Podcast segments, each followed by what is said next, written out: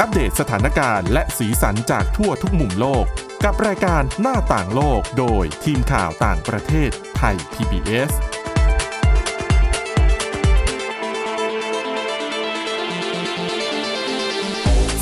ะต้อนรับเข้าสู่รายการหน้าต่างโลกนะคะ มาอัปเดตสถานการณ์แล้วก็สีสันจากทั่วทุกมุมโลกกับทีมข่าวต่างประเทศไทย PBS ค่ะ วันนี้กับคุณอาทิตย์สุโมนเรืองรัศนทร แล้วก็ดิฉันทิพย์ตะวันธีระในยพงค์ค่ะ สวัสดีค่ะ ค่ะ สวัสดีค่ะ ไหนๆก็วันอาทิตย์นี้แล้วนะคะที่ประเทศเพื่อนบ้านเราค่ะเรียกว่ารั้วติดกันอย่างประเทศกัมพูชานะคะ เขาเตรียมจะมีการจัดการเลือกตั้งทั่วไปค่ะ การเลือกตั้งครั้งนี้เนี่ย ถูกจับตามองจากทั่วโลกนะคะ ไม่ใช่เพราะว่าการแข่งขันคู่ขี้สูสีระหว่างพักการเมืองฝ่ายรัฐบาลกับฝ่ายค้านนะ แต่เป็นเพราะ แต่เป็นเพราะว่าเขามองว่าเวทีนี้เป็นเวทีที่ตัวสมเด็จฮุนเซนนายกรัฐมนตรีกัมพูชาเองเนี่ย จะใช้เป็นพื้นที่ในการกระชับอำนาจ เพราะว่าตอนนี้คือชัดเจนแหละว่าพักฝ่ายค้านหลัก ในกัมพูชาเองเนี่ย ไม่ใช่ไม่มีนะ มีแต่ว่าถูกตัดสิทธิ์อืมทะตัดสิทธิ์ไม่ให้ลงสมัครรับเลือกตั้งไปแล้วนะคะพักที่เราพูดถึงเนี่ยก็คือพักที่มีชื่อว่า Candlelight หรือว่าพักแสงเทียนค่ะอแสงเทียนเนี่ยถูกจับตามองค่อนข้างเยอะ เพราะว่าเป็นพักที่เออเขาเรียกว่าอะไรอะ่ะ คือต้องเท้าความแบบนี้ก่อนคุณผู้ฟังคุณอาทิตย์สุมนค่ะ คือในอดีตเนี่ย กัมพูชาเขาจะมีพัก ฝ่ายค้านอยู่พักหนึ่งชื่อว่าพักกู้ชาติกัมพูชาหรือว่า CNRP หลายคนน่าจะคุ้นชื่อกันดีนะคะ เพราะว่าเป็นพักที่เรียกได้ว่ามาแย่งเสียงของตัวพักรัฐบาลอย่างพักประชาชนกัมพูชา หรือว่า CPP ของสมเด็จฮุนเซนเองเนี่ยได้เยอะพอสมควรเลยทีเดียว โดยเฉพาะเมื่อปี 2013 ที่เขาบอกว่ากวาดคะแนนไปเนี่ย จนทำให้ CPP เองตกใจเหมือนกันว่า เฮ้ยทำไม CNRP คว้าเก้าอี้ได้ขนาดนั้น คือได้สอสอไป 55 ที่นั่งจาก 123 ที่นั่ง คือที่เหลือเนี่ยเป็นเป็นของพรรครัฐบาลแหละ CPP แต่ค่ะว่านี่เขาบอกว่านี่ถือเป็นครั้งแรกนะคะ เมื่อปี 2013 ในการเลือกตั้งทั่วไปเนี่ยว่า เป็นครั้งแรกที่พรรค CPP ของรัฐบาลเนี่ยเสียที่นั่งให้กับ พรรคอื่นอะอืมเยอะขนาดนี้เขาบอกว่าในรอบหลายสิบเป็นสิบสิบปีนะคะ ดังนั้นเนี่ยนับตั้งแต่ปี 2013 เป็นต้นมา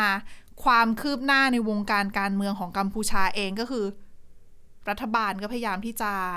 เอ่อพูดง่าย ๆ ก็คือสกัดขาของฝ่ายค้านค่ะไม่ว่าจะเป็นเรื่องของตัดสินโทษ แกนนำของพรรค CNRP โดยเฉพาะตัวสมรังสีนะคะ หลายคนน่าจะคุ้นชื่อกันดีค่ะเป็นผู้ร่วมก่อตั้งพรรค CNRP ด้วยก็ 2015 ในยลี้ภัยไปฝรั่งเศส คือลี้ภัยตัวเองนะค่ะเพราะว่าตอนนั้นเนี่ยเขาโดนคดี โดนศาลเนี่ยสั่งจำคุก ดังนั้นเขาก็เลยลี้ภัยไปอยู่ฝรั่งเศส ซึ่งเขาบอกว่าคดีที่ศาลสั่งจำคุกเขาเนี่ย มันเป็นคดีทางการเมือง มันมีแรงจูงใจทางการเมืองเขาก็ไม่ยอมรับอืม ดังนั้นก็ลี้ภัยไปแต่ก็ยังคงเคลื่อนไหวอยู่จนกระทั่งถึงในปัจจุบันนะใช่ค่ะ เพราะว่าตอนที่มีการตัดสิทธิ์เขาก็ออกมาวิจารณ์เหมือนกัน ใช่แล้วก็พยายามที่จะเคลื่อนไหวนะคะ เรียกร้องให้คนออกมาบอยคอรดเรื่องของการเลือกตั้งบ้างค่ะใช้วิธีการต่างๆ เช่นอะคุณอาจจะไม่ไปใช้สิทธิ์ หรือไม่ก็ทำลายบัตรเลือกตั้งอืมแต่คือคือความเคลื่อนไหวในลักษณะเนี้ยก็ทางรัฐบาลก็พยายามมาแก้เกมนะ ก็ไม่ว่าจะออกกฎหมายว่า คุณถ้าการเลือกตั้งรอบนี้ใครไม่ไปใช้สิทธิ์เลือกตั้งเนี่ย คุณลงสมัครรับเลือกตั้งไม่ได้ ถ้าจะเล่นการเมืองนะทำไม่ได้ค่ะหรือไม่ก็บางทีก็จะมีว่าถ้าคุณทำบัตรเสียคุณอาจจะโดนโทษนู่นโทษนี่อะไรเงี้ยอืมเอออะอย่างที่บอกว่า CNRP ก็โดนสกัดขามาตั้งแต่หลังจากการเลือกตั้งปี 2013 นะคะค่ะจนกระทั่ง 2017 ศาลสูงกัมพูชาตัดสินยุบพัก CNRP เพราะบอกโดยบอกว่าพักเนี่ยไปเชื่อมโยงกับแผนโค่นล้มรัฐบาลกัมพูชา ค่ะ ซึ่งแน่นอน CNRP ก็บอกว่าคดีทางการเมือง มีแรงจูงใจทางการเมือง แต่ที่แน่ๆคือ พอตัดสินปั๊บพักโดนยุบสอสอเอ่ยแกนนำในพักเอ่ยสมาชิกของพัก CNRP เอ่ยแตกกระสานสั้นเซ็นค่ะ โดนจับบ้าง หลบหนีคดีบ้าง หลายคนไปเคลื่อนไหวในประเทศอื่นๆนะคะนอกจากฝรั่งเศสเอง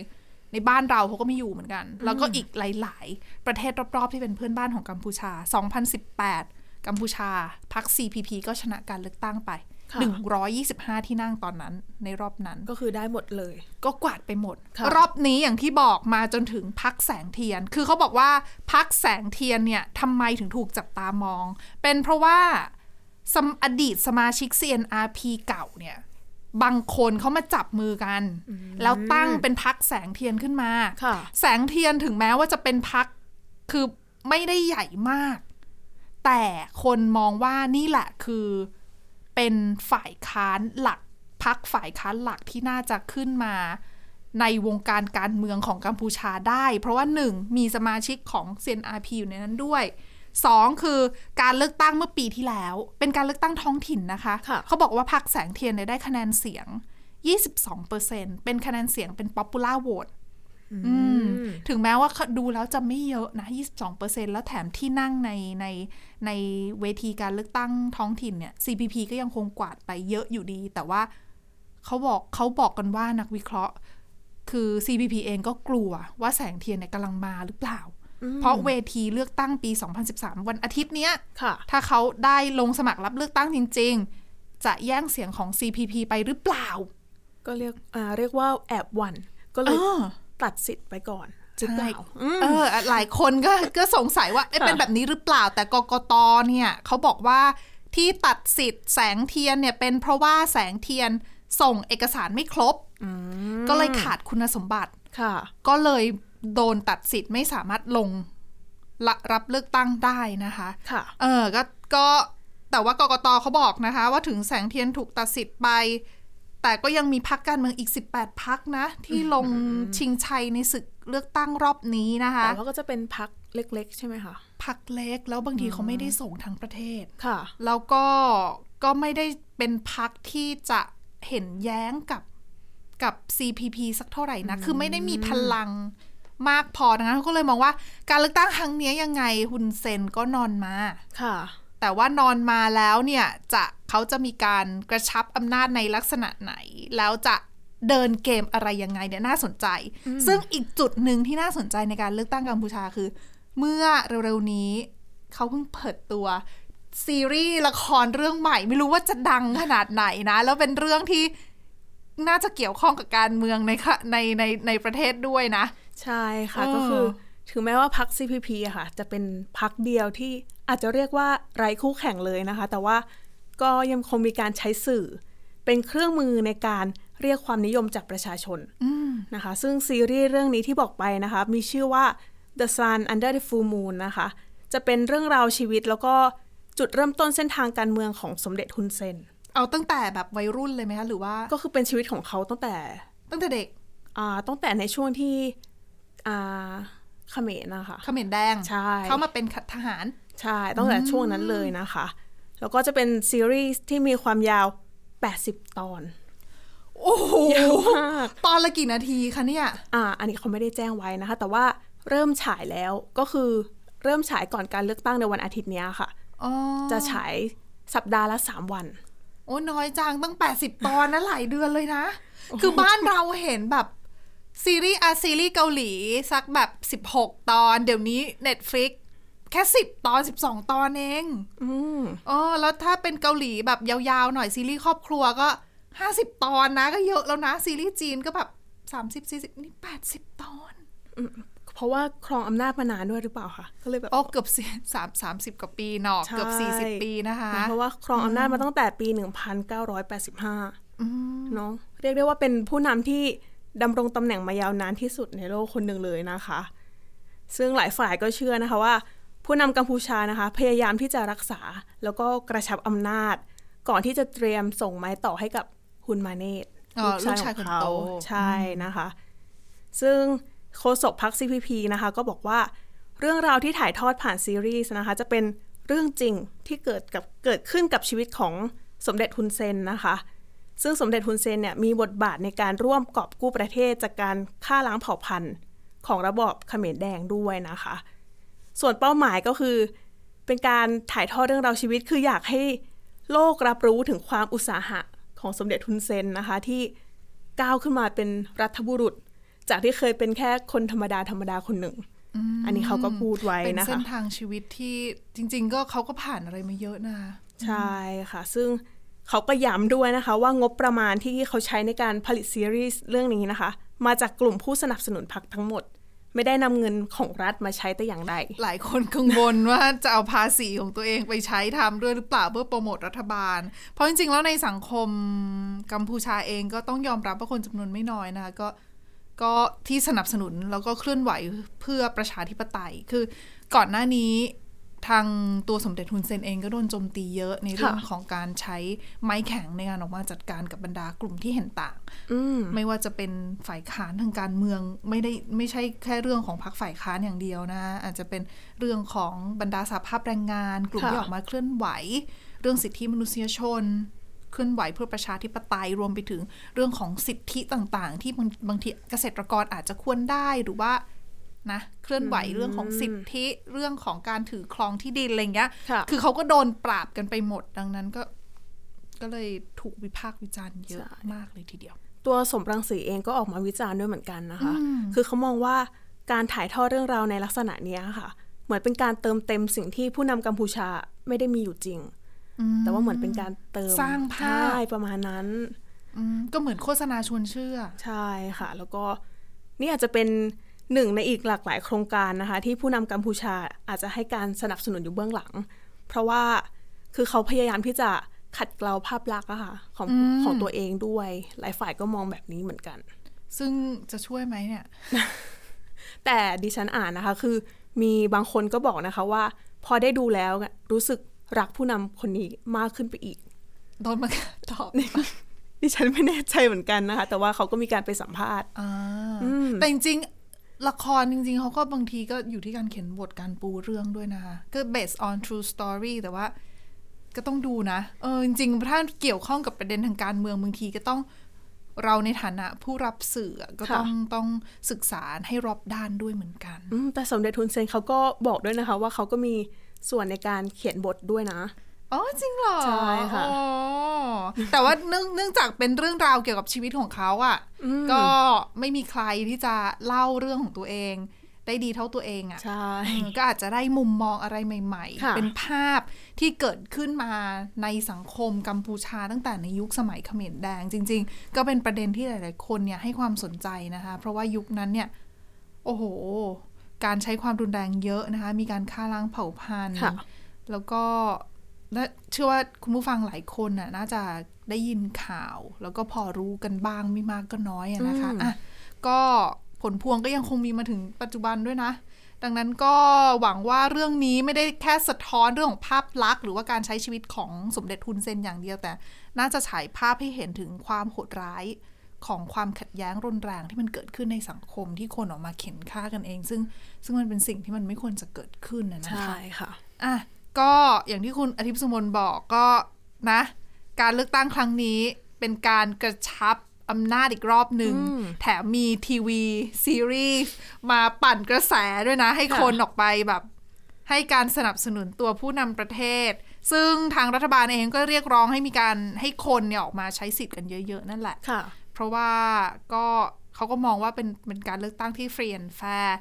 คือเสรีแล้วก็เป็นธรรมนะ ดังนั้นทุกคนก็ต้องมา ร่วมใช้สิทธิ์ใช้เสียงตัวเองในการเลือกผู้แทนเข้าไปบริหารประเทศนะคะ อีกหนึ่งจุดที่น่าสนใจสำหรับการเลือกตั้งในครั้งนี้ คืออย่างที่บอกว่าไม่ได้อยู่ที่ว่าใครจะเป็นฝ่ายชนะ เพราะว่าชัดเจนค่ะ CPP น่าจะชนะมาไม่ไม่ต้องนอนเลยก็ได้ดิฉันไม่รู้จะใช้คำอะไรที่ง่ายกว่าการนอน เออนะ แต่ว่าเขาเนี่ย มีการจับตามองกันว่าเวทีเนี้ยไม่ใช่แค่กระชับอำนาจอย่างเดียว แต่เป็นการปูทางเพื่อส่งต่ออำนาจด้วยค่ะ ส่งต่ออำนาจให้ใคร ก็คือฮุนมาเน่นั่นแหละ ที่คุณอาทิตย์สมนบอกคือเป็นค่ะลูกชายคนโตนะคะ คือเขาบอกว่าตอนนี้กำลังอยู่ในยุคที่บรรดาแกนนำในรัฐบาลก็คือฮุนเซนกับบรรดาสหายทั้งหลายที่ถือตำแหน่งระดับสูงในรัฐบาล ของกัมพูชาเองรวมไปถึงแบบในในทางการในในทางการเมืองอื่น ๆด้วยอะนะคะค่ะเขาก็เริ่มอายุเยอะละแล้วก็น่าจะใกล้เกษียณอายุละ ดังนั้นเขาก็เลยมองกันว่าช่วงเนี้ยในช่วงปีเนี้ยเป็นต้นไปเนี่ย มันจะเป็นช่วงของการเปลี่ยนผ่านอำนาจ คืออำนาจจากพ่อไปสู่ลูกชายและลูกสาวของคนในตระกูลของตัวเอง คือค่ะไม่ใช่แค่ สมเด็จฮุนเซนส่งต่อให้ฮุนมาเนตและลูกๆเท่านั้นนะคะ แต่ว่าเอ่อพลเอกเตียบันที่ดูกระทรวงกลาโหมเองก็เตรียมที่จะส่งต่ออำนาจให้กับลูกชาย รวมไปถึงหลาย ๆ คนในรัฐบาลของกัมพูชาเองก็คือ คือเขาก็ปูประวัติของของบรรดาลูกๆของเขาเนี่ยค่ะมาเอาไว้แล้วเพื่อให้สืบทอดอำนาจเป็นเป็นผู้นำ ในรุ่นใหม่ ดังนั้นเนี่ยอย่างเวทีปี 2023 การเลือกตั้งรอบเนี้ยที่จะมีวันอาทิตย์เนี่ยเขาก็บอกว่าเป็นรอบที่ฮุนมันเนตลงสมัครรับเลือกตั้งเป็นสสนะ เป็นครั้งแรก คือก่อนหน้าเนี้ยสมเด็จฮุนเซนเขาปูมาอยู่แล้วล่ะว่าให้ให้ให้ฮุนมาเนตให้ลูกชายเนี่ย เรียนโรงเรียนดีๆค่ะมีความรู้แล้ว น่าสนใจ เรียนฮุนมาเนตเรียนตะวันตกนะคะแบบหัวนอกเลยอะ่ะค่ะ คือเรียนทั้งฝ่ายทั้งคือบางคนเนี่ยเวลาเขาปูพื้นอะ่ะ ปูพื้นประวัติตัวเองอะ่ะเขาก็จะเลือกสายในการปูถูกไหมค่ะว่าอะคุณจะเป็นแบบสายทหารนะ คุณก็แบบอยู่โรงเรียนทหารมาเลย แล้วก็มีประวัติทางด้านการทหาร นั่นคือเป็นคือดูดูประวัติโปรไฟล์แล้วอะ่ะ เราจะพอเดาได้ว่า เขามาสายทหารนะ คนนี้มาสายเศรษฐกิจนะ คนนี้มาสายอะการเมืองนะ อะไรอย่างนี้ค่ะใช่ไหมคะ แต่ฮุนมาเนตเนี่ย มาด้วยกันเลยนะคะ ก็คือคือครบทุกทาง ใช่ คือจบโรงเรียนนายร้อยทหารบกสหรัฐที่เวสต์พอยต์นะคะค่ะหลายคนน่าจะนายร้อยทหารบกเนี่ยจะไม่คุ้น แต่ถ้าบอกว่า โรงเรียนเวสต์พอยต์เนี่ย โรงเรียนเตรียมทหารเวสต์พอยต์เนี่ย หลายๆคนเอ๊ะเวสทำไมชื่อคุ้นคุ้นๆเขาบอกว่าเป็นโรงเรียนเตรียมทหารที่ดีที่สุดในสหรัฐ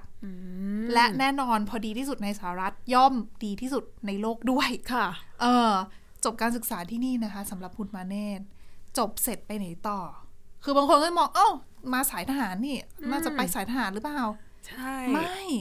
ไปจบปริญญาโทต่อที่มหาวิทยาลัยนิวยอร์ก ที่สหรัฐเหมือนกัน คณะเศรษฐศาสตร์โอ้โห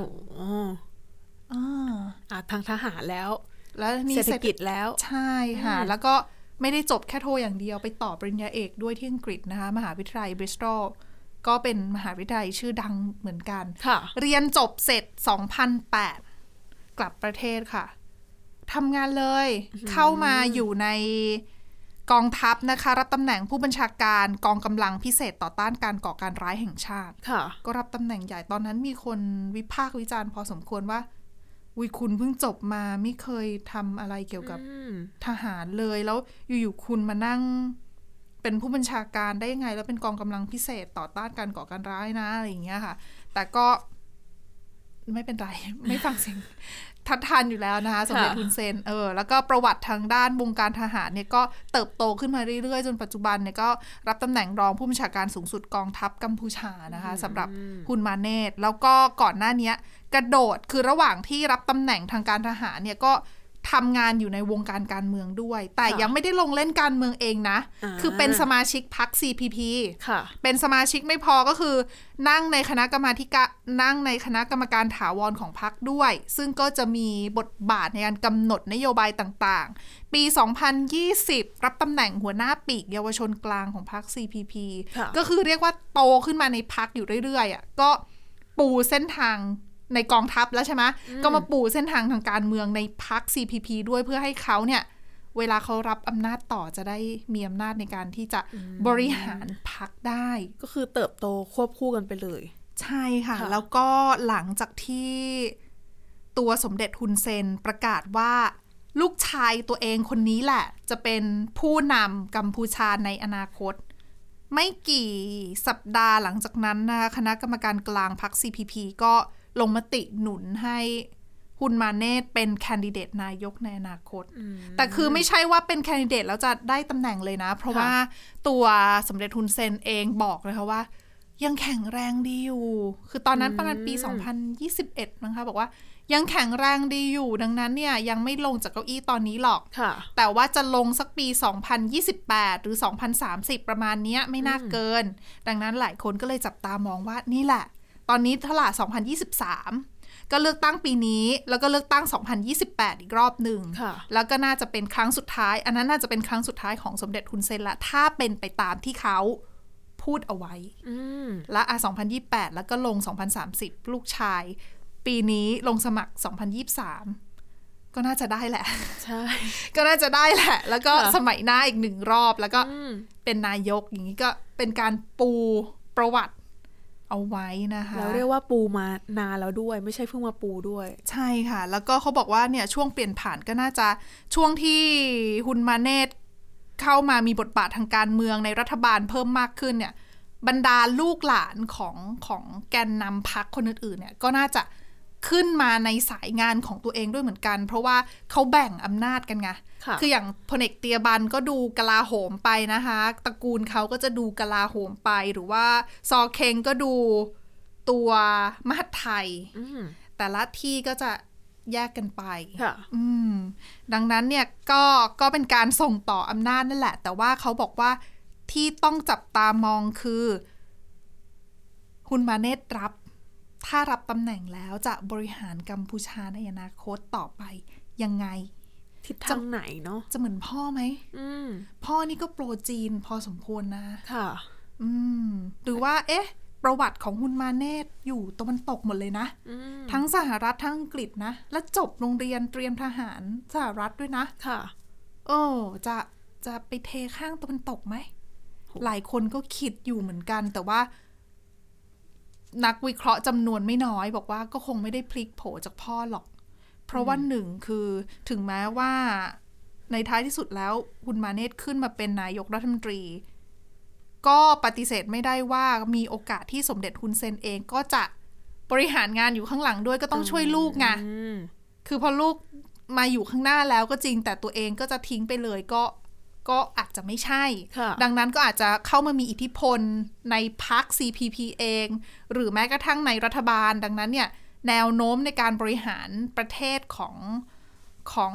เอ่อฮุนมันเน่เนี่ยจะไม่ได้เปลี่ยนแปลงไปมากนัก แต่ว่าอาจจะเปิดพื้นที่ให้กับชาติตะวันตกเพิ่มมากขึ้น แต่ชาติตะวันตกจะเข้ามาได้มากน้อยแค่ไหน ก็ต้องดูอีกเหมือนกันนะคะ เพราะว่า ดูจากประวัติของกัมพูชาเองเนี่ยเรื่องของการปราบปราม กลุ่มเคลื่อนไหว เพื่อสิทธิมนุษยชน กลุ่มเคลื่อนไหว เรียกร้องประชาธิปไตยต่างๆเนี่ยก็ถือเป็นรอยด่าง อยู่เยอะพอสมควรที่ทำให้ชาติตะวันตกเองไม่ไม่ค่อยพอใจอะ่ะอืมเพราะว่าเขาก็มองว่าผิดจากคุณค่าที่เขาส่งเสริม แล้วก็ค่ะสนับสนุน ดังนั้นเขาจะมาผูกสัมพันธ์มากก็ไม่ค่อยได้ แม้รัฐบาล อเมริกันเองอยากจะเข้ามาเข้ามาสารสัมพันธ์ เพื่อถ่วงดุลอำนาจจีนในกัมพูชาเองก็ตามเนี่ยสหรัฐก็ไม่ได้เข้ามาง่าย ๆ เหมือนกัน เพราะว่าเอาเข้าจริงๆเนี่ยการเมืองในสหรัฐก็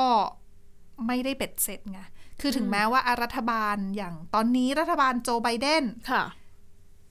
อยากจะสานสัมพันธ์กับกัมพูชาก็ไม่ได้หมายความว่าสภาคองเกรส จะเอาด้วยอืมเพราะว่าสภาคองเกรสก็ต้องมาจากสองพรรคการเมืองทั้งริพับลิกันแล้วก็เดโมแครตนะคะ แต่ในเรื่องของประเด็นการส่งเสริมประชาธิปไตยเนี่ย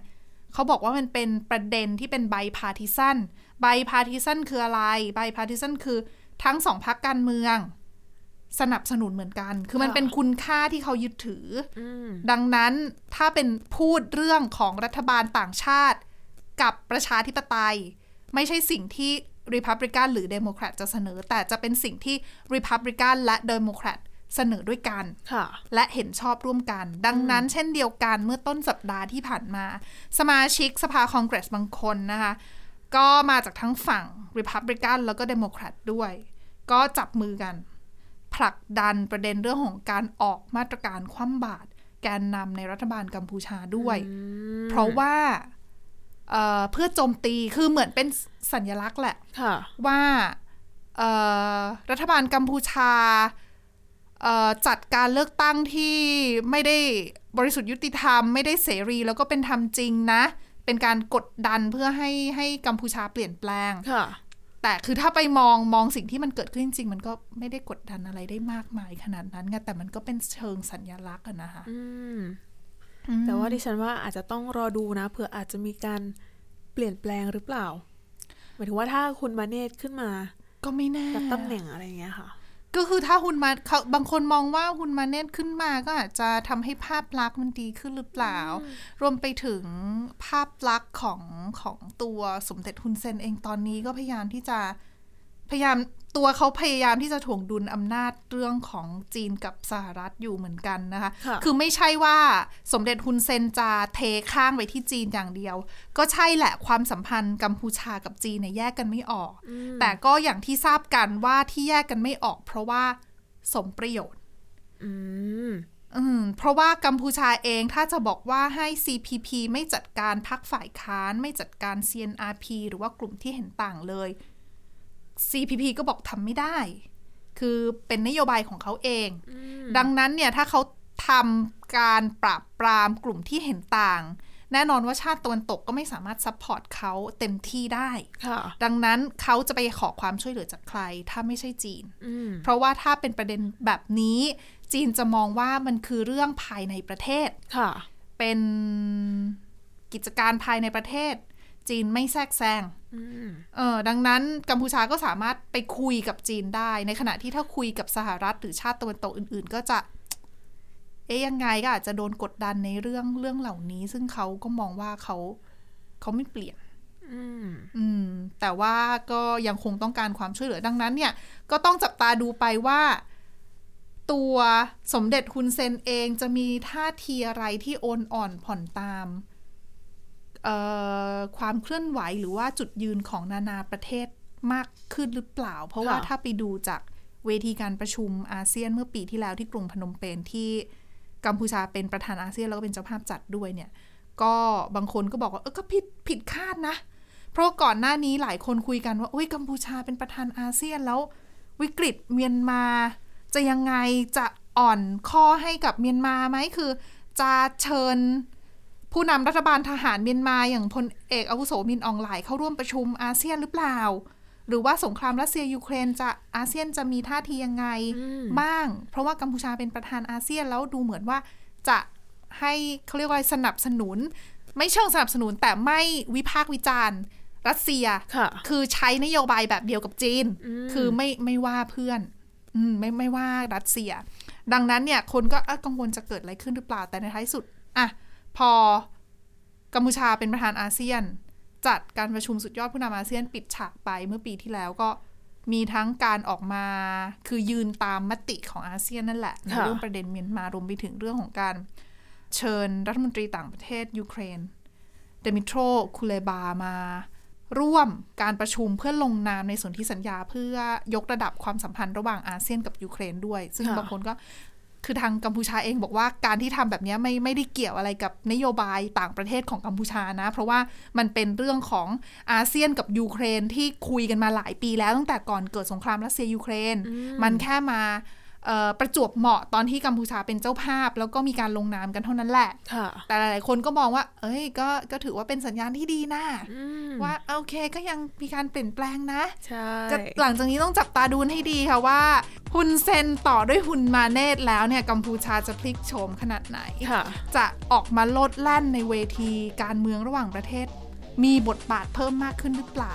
กับประเทศเล็ก ๆ ประเทศนี้ที่อยู่รั้วติดกับบ้านเรานะคะอะค่ะและนี่คือทั้งหมดของรายการหน้าต่างโลกในวันนี้ค่ะคุณผู้ฟังสามารถติดตามฟังรายการได้ที่ www.thaipbspodcast.com หรือว่าฟังผ่านพอดแคสต์ได้ทุกช่องทางค้นหาคำว่าหน้าต่างโลกนะคะ วันนี้พวกเราแล้วก็ทีมงานลาไปก่อนสวัสดีค่ะ สวัสดีค่ะ Thai PBS podcast. View the world via the voice.